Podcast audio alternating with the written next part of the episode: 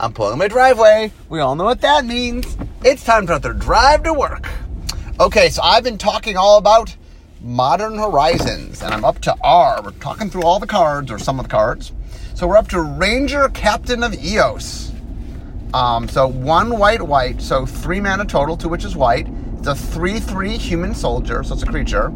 When Ranger Captain of Eos enters the battlefield, you may search your library for a creature card with converted mana cost one or less, reveal it, put it in your hand, then shuffle your library. Sacrifice Ranger Captain of Eos. Your opponent can't cast non creature spells this turn.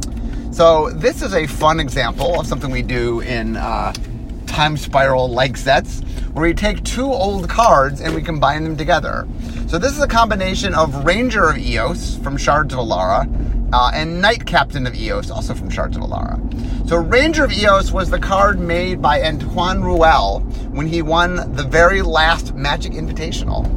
Um, and so the um, the idea is you take um, Knight Captain of Eos and Ranger of Eos and sort of combine them together to make uh, Ranger Captain of Eos. So uh, Ranger of Eos did the first ability, which would enter the battlefield when got a small creature, and the sacrificing stuff non creature spells was Knight Captain of Eos. So anyway, um, it's I, I, enjoy when we're able to sort of combine old things to make something cool that's new.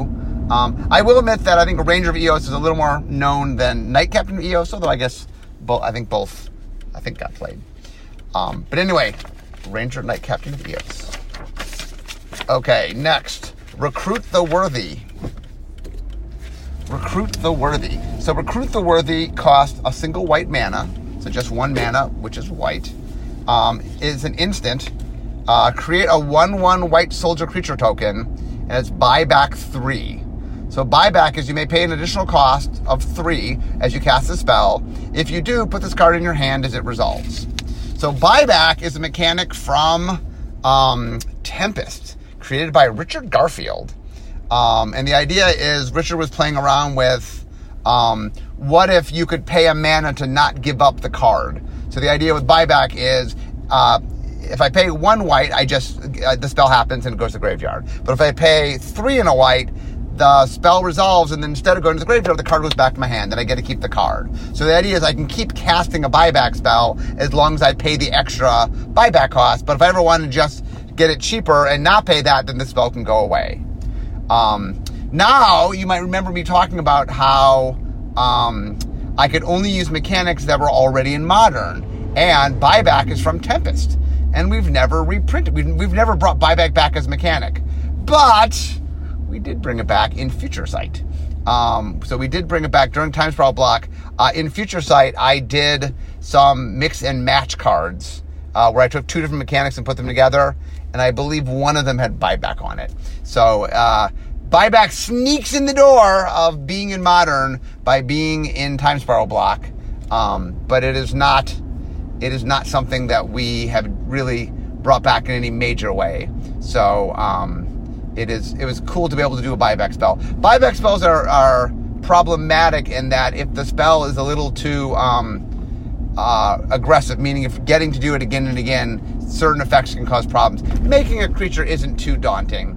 So being able to make a creature is um, like there's a spell called Capsize that unsummons something, and uh, it became very powerful because being able to unsummon something every turn really keeps your opponents from being able to do much. Um, and so uh, we have to be careful in the kind of effects we put on buyback. But making a you know, making a, a one-one token uh, is something we can do repeatedly that isn't really problematic. So, um, but anyway, I was happy to get a buyback spell. Uh, I, I, do have fondness for buyback from my uh, my days uh, back making um, um, okay, next, Rhox Veteran. Three and a white. So it is a um, four mana total, one which is white. It's a 2 4 Rhino Soldier. Rhox is a rhinos. It's a creature, obviously. It's got Battle Cry. Whenever this creature attacks, each other attacking creature gets plus 1 plus 0 until end of turn. Uh, and then it says when Rhox Veteran attacks, tap target creature an opponent controls. So this is combining a couple things. So um, Battle Cry is a uh, mechanic from Mirrodin Besieged. It was the uh, when the Mirrans fought the Phyrexians. It was the mechanic on the Mirran side. Living weapon was mechanic on the Phyrexian side that was introduced in um, Mirrodin Besieged. Uh, and white has an ability, it's not a named ability, but this uh, attack trigger that I get to tap a creature is something white does. And so the idea is normally the problem with Battle Cry is I have to put the creature at risk because I have to get it can only enhance things if it itself is in battle. Well, this card helps you in two ways. One, it's a 2 4, so it's a little harder to kill it, and it gets to tap something. So if there's something that's a big threat to it, it can tap that thing. So uh, Battle Cry with this ability just is a, a cool ability. Okay, next. Rot Widow Pack. Uh, two black green. So that's four mana total, one of which is black, one of which is green. It's a 2 4 spider creature, obviously. It's got reach because it's a spider. Uh, three black green, exile a creature card from your graveyard, create a 1 2 spider creature token with reach. Then each opponent loses one life for each spider you control. So this is making a throwback to Innistrad. Um, there, actually, I'm blanking on the name of the spell. I didn't write down the name of the spell. Um, there was a green card. There was an uncommon in Innistrad that allowed you to make uh, a certain number of spiders, and you could flash it back. And the spiders were all one-two spiders with reach. So this is making a nod to that card. Um, also, it is um, it's a black green card. So I think black green seems like this might be the uncommon black green card that's sort of saying um, uh, that it's using creatures as a resource out of the graveyard. I'm not sure. I'm not actually not sure what black greens what the archetype draft archetype for black green was. My guess is this is the uncommon. So this is kind of teaching you of oh, using creatures as a resource is something that you can take advantage of because then you can turn the creature cards in your graveyard into more creatures. Um, and so my guess is that black green has a creature sacking theme. Not 100% sure. But I mean, from this card, if this is what this card's telling you to do, it wants you to have a lot of creatures and wants you to be able to sacrifice them. And then this allows you to turn every uh, card you sacrificed into uh, back into another creature that you could sacrifice, and it's also gaining you life, which can help keep you alive. So um, this is a, a handy little card. Okay. Next is Scrapyard Recombiner. Okay, so Scrapyard Recombiner is costs three generic mana. It's an artifact creature, a construct, a zero zero construct, but it's got modular. This creature enters the battlefield with two plus one plus one counters on it. When it dies, you put the plus one plus one counters on target artifact creature. And then tap, sacrifice an artifact, search your library for a construct card, reveal it, put it into your hand, then shuffle your library. Okay, so the modular mechanic is from um, from uh, from Fifth Dawn, which was the third set in the uh, original Mirrodin. Um, oh, I'm sorry, actually, modular Sorry, modular was in Darks. Was it Darksteel? I think it was. I think it. Yes, I think modular first showed up in Darksteel, which was the middle set, uh, and then it also there also was a, a modular card in Fifth Dawn. Um, I think we combined modular with Fifth Dawn had a mechanic called. Um, uh, what's it called? The, the, one where you, you got plus and plus counters based on how much mana you spent to cast Sunburst. And we had a Sunburst in modular card. But modular showed up uh, in the middle set. Um, of uh, uh, what was it called Darksteel. So I think modular was from Darksteel. Um, anyway, the idea was it was an artifact set. Uh, oh, so so modular itself was a riff on. Uh, there was a, these bunch of creatures in visions uh, that were called chimeras, and the way chimeras worked is they were artifact creatures that when you sacked them, uh, they they had some amount of power and toughness and ability so let's say it was a 2-2 flyer. When you sack the 2-2 flyers, you put two plus one plus one counters on a creature and it gained flying. So the idea was um, you could, but it only worked on other. I'm not sure whether it worked on chimeras or worked on artifact creatures. But the idea is you could click them together to your chimeras could sort of come together to make a, a weird giant chimera was sort of the idea. Um, so modular was us revisiting the chimera concept, but um, making it a little more modular. Maybe the chimeras only worked on chimeras, but making it a little bit more modular.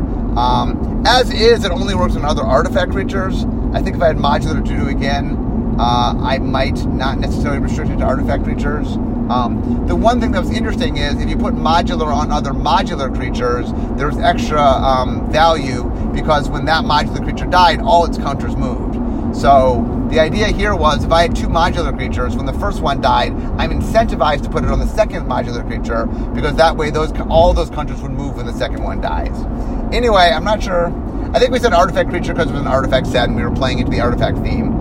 Uh, in retrospect, modular probably could have just said any creature. Like if modular just went on anything and didn't refer to artifact creatures, I think there's a higher chance we would have brought in it back. The fact that it's a little more restricted artifact creatures makes it a little bit trickier to use. Anyway, uh, so this card is using, um, it's combining modular with uh, the ability to stack artifacts to um, search out constructs. Construct is a uh, subtype of artifact creatures. Um, and I think the idea is you could go get other copies of this because modular works with itself. Or there, there are other construct creatures you can go get. So it's just kind of mixing and matching and doing something kind of fun. Um, but anyway, this is a neat card. Next, Seasoned Pyromancer. One red red for a human shaman, it's a 2 2, so it's a creature. When Seasoned Pyromancer enters the battlefield, discard two cards, then draw two cards. For each non land card discarded this way, create a 1 1 red elemental creature token. And then for three red red, exile Seasoned Pyromancer from your graveyard, create two 1 1 elemental creature tokens. So the idea is when it enters the battlefield, I can uh, rummage for two, um, and then assuming I discard non lands, I can generate creatures. And then when it dies, I can generate more creatures. So this is just something. Um, I'm not sure what, what, what deck specifically this is made for. Uh, I do know if you're trying to make an elemental uh, tribal deck, this is very good because it generates four elementals over the course of the game. Um, but it's just something that's uh, the idea I like is that the pyroman. One of the things we play up with pyromancers is that they also can um, summon fire elementals. Chandra does this. It's like not only can we play with fire, but we can make creatures made of fire, and so there's some flavor there that's kind of cute. Okay, next.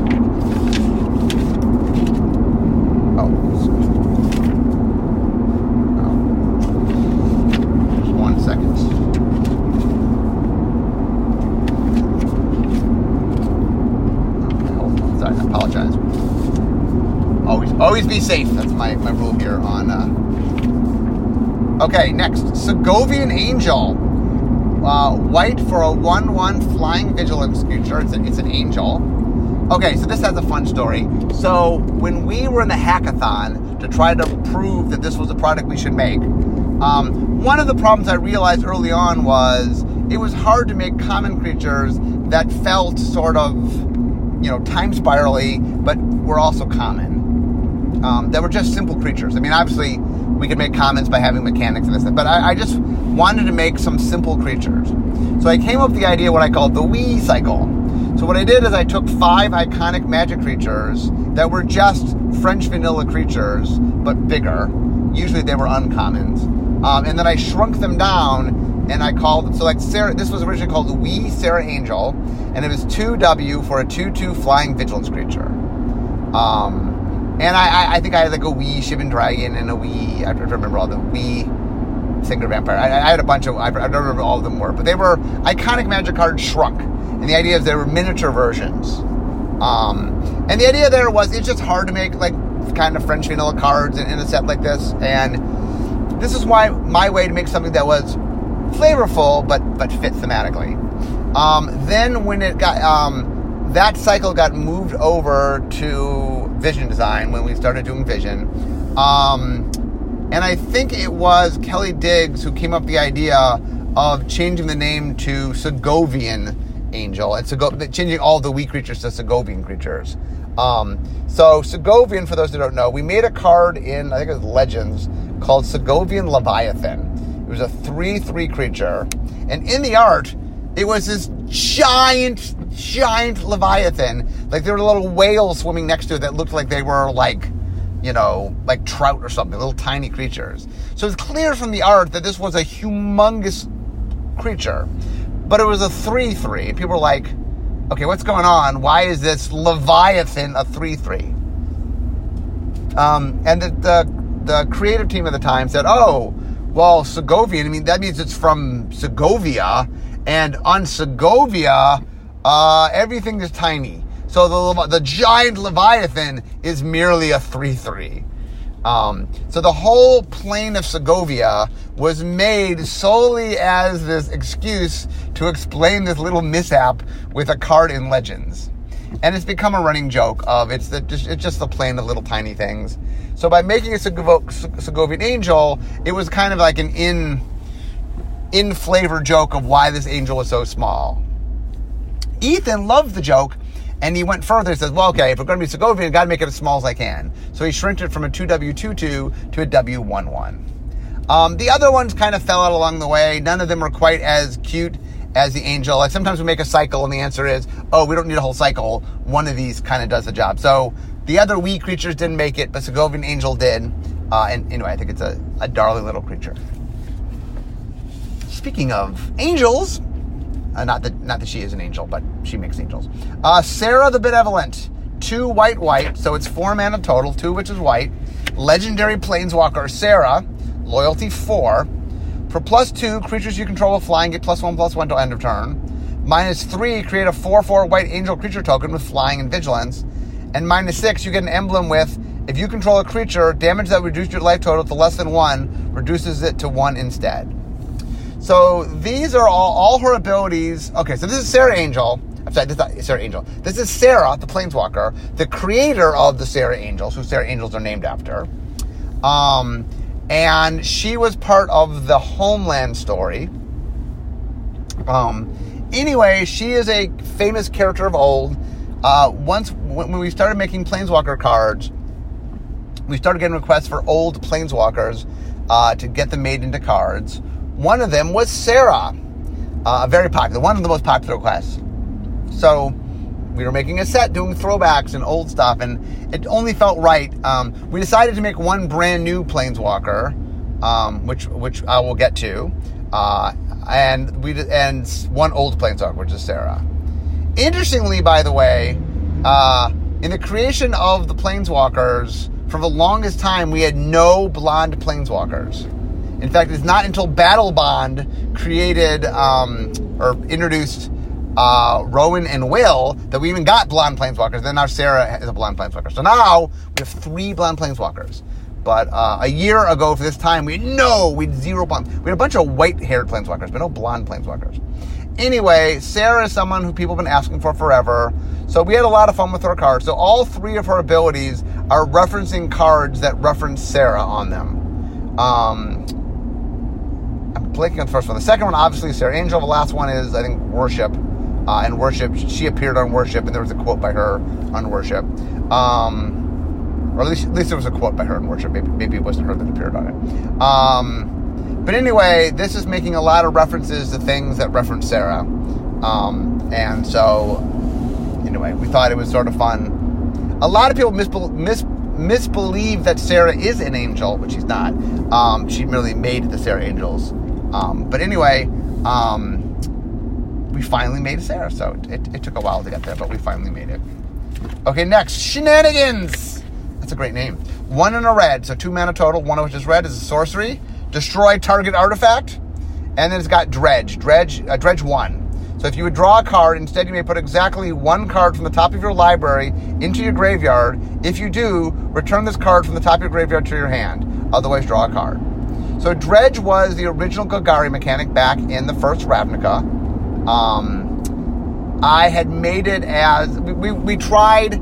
I always say this, people think I exaggerate. We tried 40 different mechanics for Golgari. We tried all sorts of mechanics, and just none of them were working. So finally, the idea I had was a mechanic that said, um, instead of drawing a card, you can instead draw this card. That's that's what the original design was, and they were overcosted cards.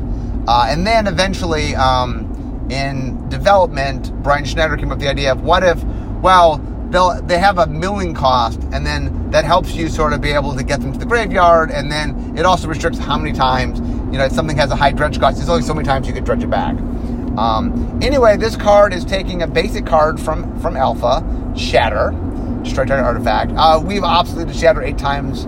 Uh, you know, we've obsoleted Shatter all sorts of times. Um, and this is just saying, okay, well, what if we take Shatter and put a put a mechanic on it? Why not Dredge? Um, dredge is a, dredge is a dangerous mechanic because repeatedly doing something can be very powerful. This is a very narrow card, so the idea is I'm not going to want to shatter every single turn. It's an answer to things. I might want to get it back, so later in the game, the fact that I could dredge it back is nice, but it's not something that every turn I'm just going to dredge it back. So it, it kind of makes a a good dredge um, effect effect on a dredge card. And it was fun to get dredge in the set, so uh, we, we try to get a lot of mechanics into the set. Okay, next, Silumgar Scavenger. Four and a black for a zombie bird, a 2 3 zombie bird, its creature. Uh, it has exploit. When this creature enters the battlefield, you may sacrifice a creature. Whenever another creature you control dies, put a plus one counter on uh, Silumgar Scavenger. It gains haste till the end of turn if exploited that, that creature. So the idea is whenever something dies, it gets bigger and it gets haste. Uh, exploit means you have the ability to sacrifice something when it comes into play. So exploit was a mechanic in I think Dragons of Tarkir in blue black. Um, and it allowed you when you played a card that you could exploit a creature, meaning you could sacrifice a creature, and if you do, it generates an effect. Uh, so the idea behind exploit is A, you could just play the creature, not use exploit, just you have a creature. B, you could play exploit and sacrifice the creature you're playing, so you generate an effect but not a creature.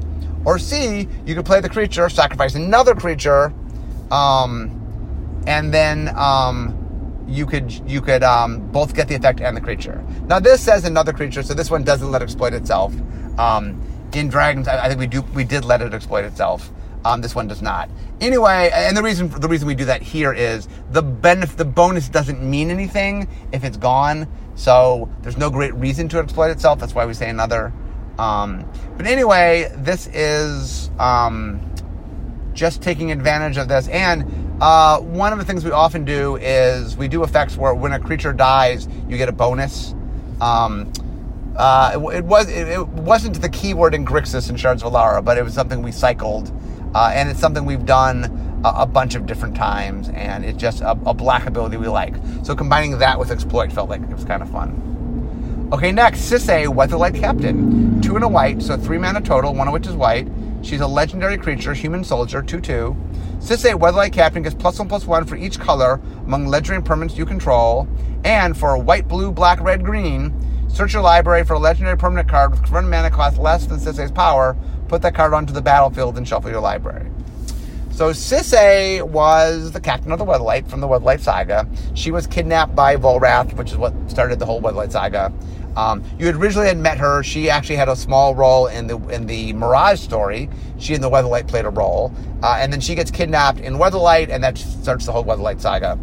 Um, anyway, Sisay has a I think a green white card, which is a very good card. It's a very popular card. People play it in Commander all the time, but it is green and white. oh, it goes and gets legendary things because. Um, uh, as a captain of the Weatherlight, her role was to recollect the, the pieces of the legacy uh, as part of the destiny of Gerard, big part of the Weatherlight saga.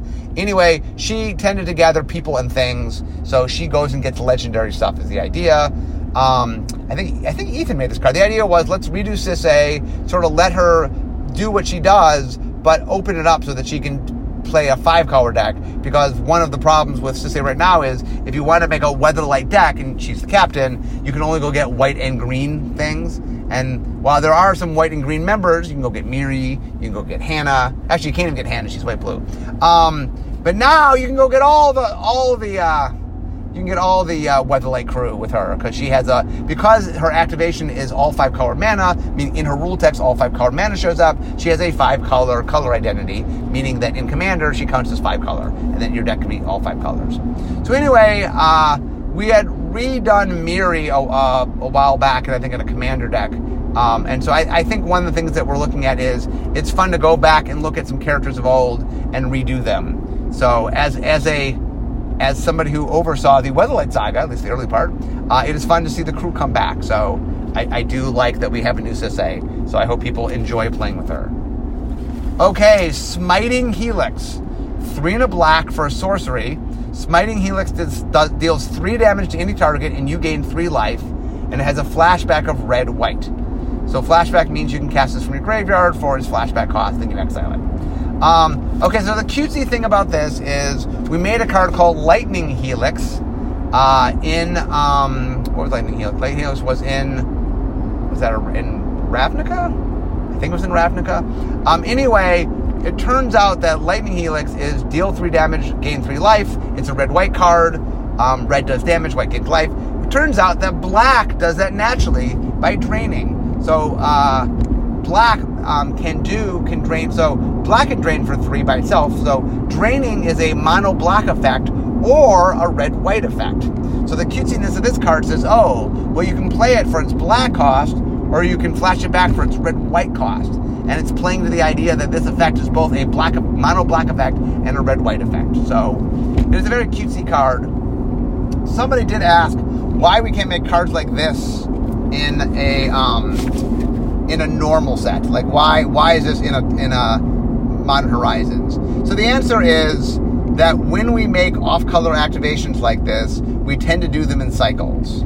So this is a very clever card, but in order to make it in a normal set, it'd be part of a cycle. And so that means we'd have to have a monocolored cycle that has um, two colors in, in, in, that share a wedge with it. Um, so it would have to be in a wedge set. It would have to be in a wedge set that has flashback. Um, and we would have to be able to create um, a whole cycle of this. So, okay, it's clever that there happens to be a black mono black effect that's in red white. But are there four other effects that show up both in a monocolor and in the two colors that share its wedge when combined? And the answer is almost definitely there is not. I've not tried to do it, but uh, there's not a lot of effects that overlap between one monocolor and one color pair that, that don't include that color. Uh, that is a very rare thing to happen. So um, that's the reason it's here. It's just it'd be hard to actually put that in a, in a normal set, and that is that is why that it, it is something that is clever, and this allows us to do a lot more one-ofs. But uh, the, the standard sets tend to have more structure to them. Okay. Okay. Next um, is spell snuff. So spell snuff is one blue blue. It's an instant. You counter target spell, and then for fateful hour, which is an ability where if you have five or less life, draw a card. So the idea here, fateful hour was an ability uh, word in Dark Ascension. Uh, in the in Dark Ascension, the story was the humans are the brink of extinction, and so we wanted a mechanic that showed how desperate they were. We made Fateful Hour. The way Fateful Hour worked is if you were at five or less life, it gave you a bonus that helped you catch up. Um, it ended up not being the greatest of all mechanics. Uh, it was not super well received. I mean, flavorfully, I liked it, but it was it was just very narrow. Where how often when I'm at five life, and so the, the idea here is normally blue gets a counter spell.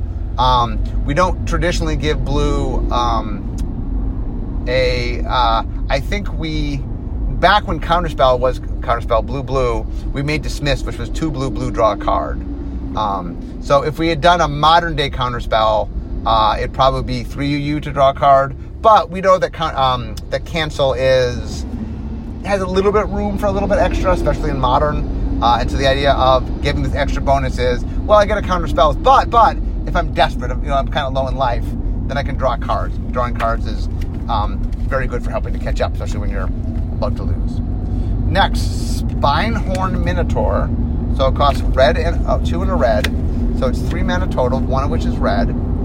Um, it is a 2 3 Minotaur Berserker, so a creature. As long as you've drawn two or more cards this turn, Spinehorn Minotaur has double strike. Um, so I'm not sure whether this is an ongoing theme in the set, but the idea, I, I, think there might be more than one card to do this, where it just rewards you for um, drawing extra cards. Um, the reason this is in the set, I assume, is that there's a bunch of cycling in the set. And, well, there are a bunch of mechanics that net you cards. Cycling is the one that jumps to mind. But the idea is this takes advantage of the fact that because we're in Modern Horizons and there's a bunch of different cards that sort of can net you card advantage, this allows you to have an extra bonus and gives you extra reason why you might want to cycle a card, for example. Um, because a 2 3 becoming a double striker you know, just get, gets extra damage, especially if you enhance this in some way. Okay, next, Splicer's Skill. Two and a white, so three mana total, one of which is white. It's a sorcery. You create a 3 3 colorless golem artifact creature token, and it's got splice onto instant or sorcery. So for three and a white, as you cast an instant or sorcery spell, you may reveal this card from your hand and pay its splice cost. If you do, add this effects to that card. Okay, so this is a very cutesy card. So first off, Splice onto Arcane was an ability we made into in um, Champions of Kamigawa block. And the idea was these are effects that you can um, use to enhance other spells. And when you do that, they when you splice it, it stays in your hand. It's kind of like a buyback variant. Um, but you can only use it when casting a particular spell. And Arcane was a creature subtype that we used. Late in Champion's design, it dawned on me because uh, I had made Splice. Um, uh, originally, my idea for Splice was I was trying to make something that gave you extra utility out of the graveyard that was, that was kind of flashbacky, um, where you could use this card out of the graveyard to add on to things. We later moved it from the graveyard to hand as an extra rider onto spells. And then, for safety purposes, I guess we made it arcane spells. I later realized late in the process that maybe it could just be instant sorcery spells, that maybe making it a subset that only exists in this in, in set was a problem. But by the time I brought it up to um, Brian Schneider, who was the head developer, um, it was just too late in the process to make that change. Um, anyway, we've tried. We tried uh, with Izzet in Guilds of Ravnica to do splice on instant sorcery. It didn't quite work out there because of the nature of the need to overlap mechanics between guilds, and so it just didn't work out being a good guild mechanic. Maybe one day it's the kind of thing we bring back. Um, here's a chance here to make a nod at it. We had never done splice on instant sorcery, so this is the one. I mean, while this is not a new mechanic, because Splice is an old mechanic, it is the one time, I think, in the set where we made a pseudo new mechanic, because before you haven't been able to splice on instant sorcery. So while it is technically an old mechanic, it, it, it, it breathes new life in that it's a new way to make use of Splice. Um, now, also, in what set was it? Uh, there's a set that had these splicers that made um, three three goblin artifact creature tokens, and then usually it would grant some ability to um, golems, I believe. And there were different splicers that did this. Um, was it Fifth Dawn? Aaron Aaron Forsythe made them, so it was a set that Aaron was in. Aaron was on Fifth Dawn. Aaron was also on Dissension. It's, it's one of Aaron's sets. Um, anyway, uh, so the idea of making a splice onto card that is combination with the effect of a splicer was too good to pass up. So it, it, it's a very it, it's the kind of stuff that like like I said the, the um the code name for this in the hackathon was decadent. This is a decadent card. It's like aha. I, you know, I'm taking a mechanic that we did and changing up how we did it that we've talked about doing it and putting it on a card that doesn't affect that has a similar overlaps in the word. Anyway, there's there's a lot of a lot of decadence in that card. It's a, it's a very fun card though, so I'm I'm glad we were able to make it. Um, okay, next. Oh.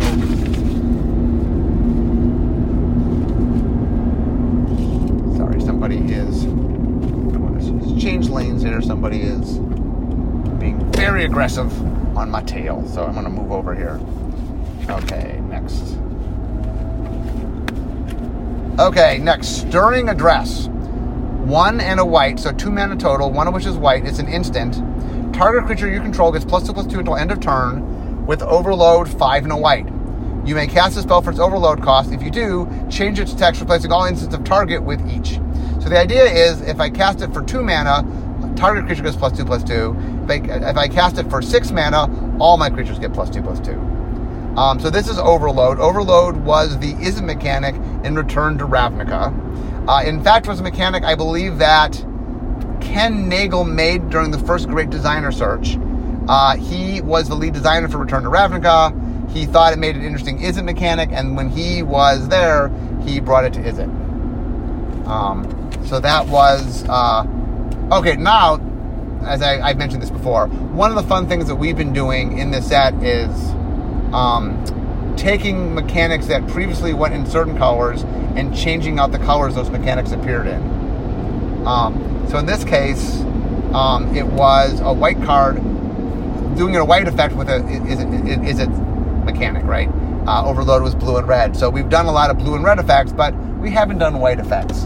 And so this was our chance to sort of do a white effect with a mechanic that had only before ever been in blue and red.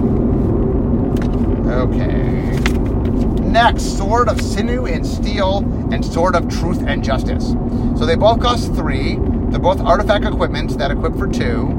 Uh, they both say equipped creature gets plus two plus two. Uh, Sinew and Steel says has protection from black and red. Truth and Justice has protection from white and blue. Uh, Sword of Sinew and Steel, whenever equipped creature deals combat damage to a player, destroy up to one target planeswalker and up to one target artifact.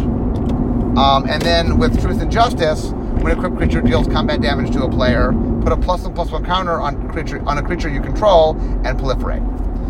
So um, in original Mirrodin, we had made sort of what were they? Fire and ice. Is it fire and ice? Uh, and um, uh, we made the white black one and we made the blue red one. Um, sort of light and shadow and sort of sort of fire and ice. Anyway, we had made two swords that basically did what these swords did, and that's all we made. That's the only two swords we made in Mirrodin So We went back in Scars of Mirrodin. Uh, in each set, we made one. We finished out the cycle of the enemy colored swords. We made one in Mirrodin. We made one in Mirrodin Besieged, and we made one in um, uh. Anyway, ever since we finished out the enemy sword cycle, there's been we want the ally sword cycle. Where is the ally sword cycle? Um, and so we knew at some point we wanted to make them. The problem was the swords were a bit strong for standard, so it's a hard thing to put in standard because we wanted them to be of a power level similar to the original swords. Um, and so we didn't know quite what to do with them. We joked for a while of turning them into shields, and then we thought maybe if shields we can make them a little different. But in the end, we said, you know what, the players want is swords that are very similar, and then we realized that Modern Horizons would allow us to do that. Um, as we like to do, we do what we call a throw forward. Is instead of making all five, we just made two of them, much like the original Mirrodin um, block had just made two of them. And so, will there be other three exist? Yes, we will eventually make the other three. Um, we're we're playing a long game where we can take something, stretch it out a little bit. Um, we stretched out the first uh, sword cycle, so it felt only apropos to stretch out the second one a little bit. So uh, we will make the other three. Um, the other thing, by the way, for some reason, I got a lot of people yelling me about the Sword of Truth and Justice, that it should be the Sword of Law and Order. Um, the only problem there is law and order are both white concepts. Neither is a blue concept. So, um, truth and justice is nice because truth is a blue concept and, and justice is a white concept. So, Anyway, that is why it's not uh, sort of law and order. But a lot of people bug me that should be. Okay, next. The first sliver. So this costs white, blue, black, red, green. So WUBRG, as we call it. Uh, so it's five mana, one of each color. It's a legendary creature, a 7-7 sliver. Uh, it has Cascade. When you cast this spell, exile cards from the top of your library until you exile a non-land card that costs less. You may cast it without paying its mana cost, Put the exile cards on the bottom of your library in a random order. Sliver spells you cast have Cascade. Okay, so this was, I, I talked about the meeting where we, came up with the wacky sliver abilities. This was the one we came up with, with I, I, I didn't actually think we do. All slivers have Cascade, seems a little nutty. Um, but we ended up, we realized that we wanted to have a five color sliver. One of the kind of traditions of making slivers is uh, every time we've done slivers, although one time it this happened over the uh, I think the core set did them over two years, and the, the five car one I think happened in the second one. But other than that, every time we've done slivers in the same set or the same block, I guess, we've done a five color sliver, legendary sliver. Um, and so it just felt apropos to have one. Uh, this ability felt over the top, just wacky. Uh, and so we did it here. Um, I'm not quite sure. I mean, obviously, this reference to the first sliver. We don't know where the slivers come from. It is not something that we've seen before. We've uh, Volrath found them somewhere and brought them to Rath, but we don't know from where. Perhaps one day we'll visit the Sliver homeworld. We've, we've yet to meet it. Um, but anyway, this is definitely uh, making a fun sliver card for the, those who enjoy their slivers. I, also, this is categorized under the, which I disagree fundamentally, but the file I had put it under the, so that's that's why it's here. Next, Throes of Chaos. So Throes of Chaos costs three in a red, sorcery. It also has Cascade, and it also has Retrace. You may cast this card from your graveyard by discarding a land card in additional to paying its other costs. So Retrace was an ability from uh, what was it? Eventide. Uh, and it allowed you to basically turn lands into your hand into copies of cards of the retrace in your graveyard. So it sort of said, hey, whenever you draw a land, if you want, instead of it being a land, it could be this spell, as long as it's in your graveyard with retrace. Uh, this is one of our mix and match cards. Um, so it takes Cascade and Retrace, and so it mixes them together. This is a really fun card if you've never played it. I played this actually twice now in two different um, drafts. And um, one time I won the game by um, uh, cascading into the, the card that makes the uh, stampeding hooves or whatever, the one that makes the two four fours, because it's got suspend, but it just plays it. It doesn't care about suspend. So if you cascade into it, I just got two four four. Um, two four four. Uh, what are the elephants? I think. Um, next, Thundering Djinn, three blue red. It's a three four Djinn, a, creature flying. Whenever Thundering Djinn attacks, it deals damage to any t- target equal to the number of cards you've drawn this turn. Oh, this is another. I, I, talked about how there's a theme of caring about how many cards you draw. This plays into that as well. Um, the fact that this is blue red tells me this is the uncommon card that's telling you what to do with blue red. So blue red must be play a lot of spells. That must be the theme. And so that other red card I talked about earlier plays into this as part of this deck. Um, and so it just has there's a lot of effects because this has access to all these different kinds of effects. There's a bunch of effects, a bunch of mechanics and, and effects that let you draw cards. And so the blue red is just really playing to play a lot of cards uh, and care about that. Next, Treefolk Umbra. So Treefolk Umbra, two and a green, so three mana, one of which is green. It's an enchantment. It's an aura. You enchant creature. Enchant creature gets plus two, zero, plus two, and assigns and assigns combat damage equal to its toughness rather than its power. And it's got totem ar- uh, armor, which says if an, if an enchanted creature will be destroyed, instead remove all damage from it and destroy this aura. So okay, so the um, the first ability, the doing damage equal to your toughness, first showed up on Doran in original Lorwyn.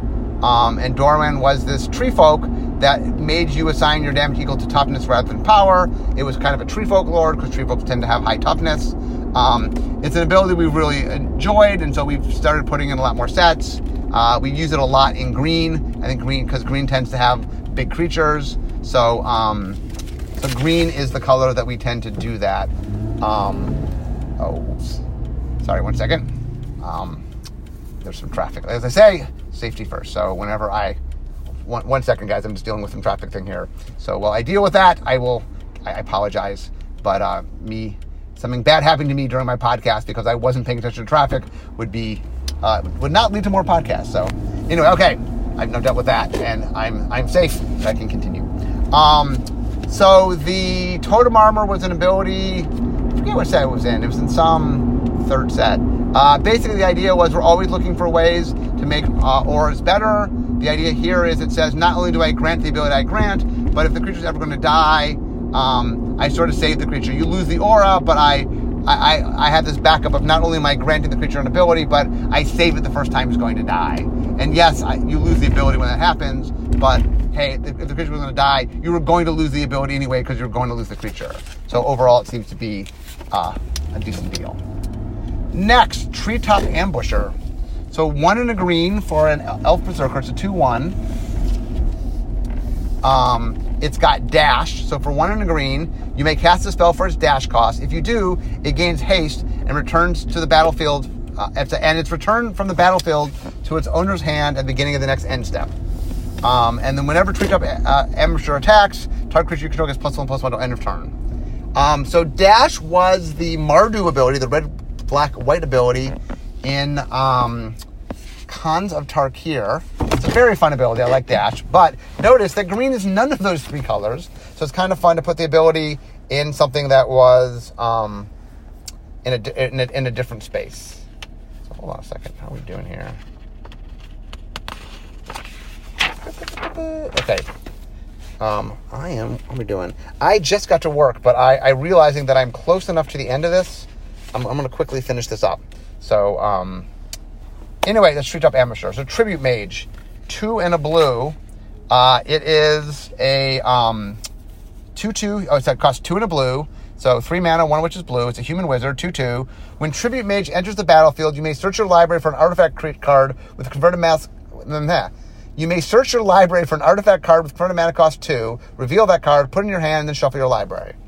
So back in Fifth Dawn, we had a theme, uh, what we call cogs, which were artifacts that cost one or less. We made a card called Trinket Mage that went and got a little tiny um, cheap artifact out of your library and put it in your hand. Since that time, we've made other mages that always enter the battlefield and go get an artifact of a certain size, converted mana cost. Um, and then it always starts with TR, I believe. So like treasure mage and trinket mage and tribute mage and hopefully we. So we're slowly filling in the gaps. I think we have two left. Uh, I don't remember exactly. We've made one or less. We've made six or more. We've made. This is two. I think we've done maybe three or four. Anyway, we, we, we have. We're slowly filling them all in. I think we have two left to go. Um, so as long as we don't run out of TR words, hopefully we'll be able to do that. Um, but anyway, just as us finishing another cycle that we're trying to uh, finish out. Okay, Twisted Reflection. One in a blue. It's an instant. Choose one. Target creature gets minus six, minus zero to end of turn, or switch target creature's power and toughness till end of turn. Entwine black. Entwine means you do both effects if you choose, if you pay the entwine cost. The cutesy thing about this card is it's two blue effects. Blue can shrink things, blue can switch power toughness, but blue can't kill creatures. And by combining these two things, you're killing a creature with toughness six or less. We really wouldn't on one blue card let you do that. We might, you know, I mean, obviously, if you, have, if you have two different effects, yeah, blue could do that, but we wouldn't put it all on one card. So the cutesy thing here is if you entwine it, if you do both together, oh, it's a kill spell, now you pay black. So this is another very cutesy Mel sort of design. Uh, a, a, very, and once again, why wouldn't we do this in a normal set? It would require us to have a set that has entwine in it, that that's an enemy color set, uh, where we're doing off-color activations, and then we would have to find an effect in each color where there's an effect in the color that when you combine them is something the ally would do. That's very hard to make a clean cycle where all those are, are really cool. Next, Umezawa's Charm, one in a black, instant. Uh, choose one. Tiger creature gets plus two plus two until end of turn. Tiger creature gets minus one to minus one until end of turn. You gain two life. Uh, charms are effects where you have three things to choose from. Uh, Umezawa uh, made a thing called Umezawa's Jitte. These are the three abilities that happen on Umezawa's Jitte. So he took the the Jitte, took the effects, turned it into a charm. So very, very darling. Universal Automaton, one, artifact creature shapeshifter, 1 1, changeling. Uh, this was just the grease to grease the wheels of the set. The idea here is people need, people will have tribal things they want to make work. This is every tribe. It's simple. It's cheap. Any deck can play it. And so it's just made to be something that every deck can make use of. And so, um, anyway, thought something we thought would be, would be fun and cool. Okay. Urza Lord High Artificer. So I'm, I'm just trying to get through these. Um, the uh, I, I, don't have enough that I do another podcast, so I'm just trying to finish up. So this will be a slightly longer podcast so I can finish. Urza, Lord High Artificer, two blue blue, uh, legendary creature, human artificer, one four. When Urza, Lord High Artificer enters the battlefield, create a zero zero colorless construct artifact token with this creature gets plus one plus one for each artifact you control. Tap an untapped artifact you control, add blue. Five, shuffle your library, then exile the top card. Until end of turn, you may play that card without paying its mana cost. So Urza is the character that shows up earliest, or one of the characters shows up earliest. He's mentioned in Alpha on Urza's glasses and Urza's sunglasses. Uh, he's played a major role in the story over many years, although he's long dead. Uh, people have been asking for Urza forever. I made an Urza Planeswalker in Unstable, but he's a silver border. People wanted a black border Urza. So we decided to make a black border Urza. We decided to start with very, very early in his life. So this is um, around the time the Brothers' War. I think he's been married at this point. And he, anyway, uh, there's, there's, a very narrow point where he's urged a High Lord Artificer. Uh, this is pre him getting a spark, so it's pre him being a Planeswalker, allowed him to make a legendary creature so people can make a commander out of him. At this point, he's very blue centric. He later uh, will get white, then he gets black, then he gets red, and then he gets green, I, th- I think in that order. Um, anyway, uh, we decided that we're going to show, like, instead of just making one Urza, this allows us to later make another Urza or maybe multiple other Urzas. So we, we picked a very narrow point in time. Um, he's known for making artifact creatures, so we gave him that ability. Uh, he taught, uh, in fact, he founded the Tolarian Academy. So we have a thing that reference sort of references Tolarian Academy. And then also, he's just we wanted to make a powerful, cool card. And so we love the idea that he can randomly cast things. You don't know what he's going to do, but he's a powerful artificer and he can do cool stuff like that. Um, um, okay, hold on here. Um, Wall of Thousand Cuts. Three white, white creature wall, three five defender flying. Uh, for white, activate wall of thousand cuts can attack this turn as though it didn't have a defender. Uh, originally, this was called, um, what was it called? It was Wall of Swords. Um, anime. It's called Animated Wall of Swords because there's in Alpha there's a card called Wall of Swords. It's a card called Animate Wall, and Animate Swords was a favorite uh, target for Animate Wall. They both were in white and the 3 5 uh, flyer is a pretty good card. So originally, this just was a 3 5 flying creature called Animated Wall of Swords. That was his real name. They decided that it was weird to be a wall but not have defender, and so they gave a defender and they gave it away to activate it, so it got tweaked. But th- this card was another card from the hackathon. Uh, Ethan made it, I believe. Um, okay, Watcher for Tomorrow, one in a blue, creature, human wizard, 2 1. Uh, this says Hideaway. This creature enters the battlefield tapped. When it does, look at the top four cards of your library, exile one face down, then put the rest in the bottom of your library. When Watcher for Tomorrow leaves the battlefield, put the exile card into its owner's hand. Hideaway was a mechanic in Lorwyn. It showed up on only a, a cycle, a rare cycle of lands, um, created by um, Aaron Forsythe. It was originally called Treasure. It was going to be a major mechanic in the set. Ended up being more complicated than we thought, so we ended up moving it to high rarity. Uh, this is kind of fun to do hideaway on not a land. So another way we can make new cards in Modern Horizons is just do things in places we hadn't done them before. Hideaway only showed up on land. Here's a creature with hideaway. Weather the storm, one in a green instant. You gain three life. Storm. Uh, we want to do a storm spell. The problem with storm spells is if you can win with the effect, they get degenerate. So we made an effect that you can't win with, or I mean, you could combo it maybe, but this just gets you life. So infinite life is not going to win you the game. It helps you not lose, I guess, but it doesn't win you the game. So we were able to make that. Um, okay. Okay, my final two cards. Wrenn and Six, red and green, legendary planeswalker, Wrenn, uh, three. Plus one, return to, to, one target land card from your graveyard to your hand. Minus one, Wrenn and Six deals one damage to any target. Minus seven, you get an emblem with instant sorcery cards in your graveyard have retrace. So there's a lot of cool stuff here. Wrenn is, so Wrenn is a dryad who links together with a tree folk. Uh, she does not name her tree folk, and this is the sixth one she's had, so it's called six. That's why Legendary Planeswalker is Wrenn. Wrenn is the, the, the, the Planeswalker, but she's bonded to six, so six travels with her because um, they're connected. Um, Anyway, so return a land card from grave your hand. Uh, so one of the things that there's a theme in the set of getting uh, lands back from your graveyard or having lands in your graveyard. This allows you to return them.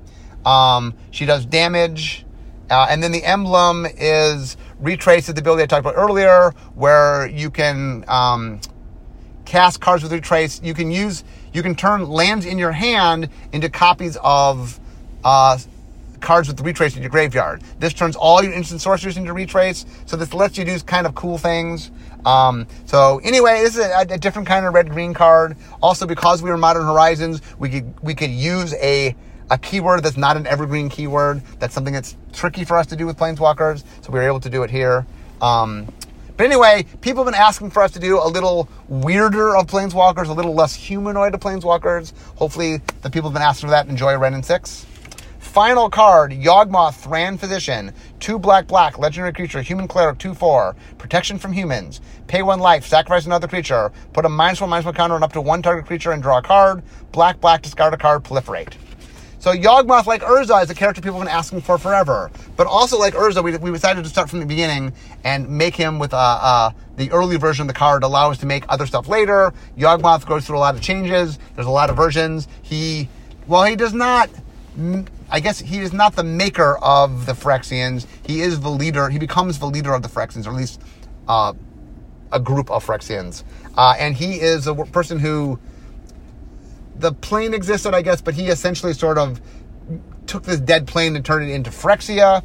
Um, so he is somebody who experimented on things. We were trying to play into that. He really was not very nice to to fellow humans. That's why protection humans. Uh, and proliferate sort of plays into its experimentation. I also like that proliferate was a mechanic connected originally to the Phyrexians, Yawgmoth's connected to the Phyrexians, so there's a lot of fun stuff you can do with him. And we thought that we wanted to give Yawgmoth his due, so we finally made a Yawgmoth card. We finally made Urza card, uh, other than the silver border one, and finally made a um, uh, a Yawgmoth. So anyway, whew. So that is all the cards there is to talk about. So anyway, uh, thanks for this extra long episode of uh, Drive to Work. Uh, so I just I didn't have time to do a whole other episode. Um, I didn't have enough cards to do another episode. So uh, you got an extra 10 minutes of me in the parking lot quickly going through them. So anyway, uh, I'm now here and I've been here for a little while, but you know what that means? It means to the end of my drive to work. So instead of talking about magic, it's time for me to be making magic. Ma- me making magic. Hope you guys enjoyed all the discussions on Modern Horizons and I'll see you next time. Bye bye.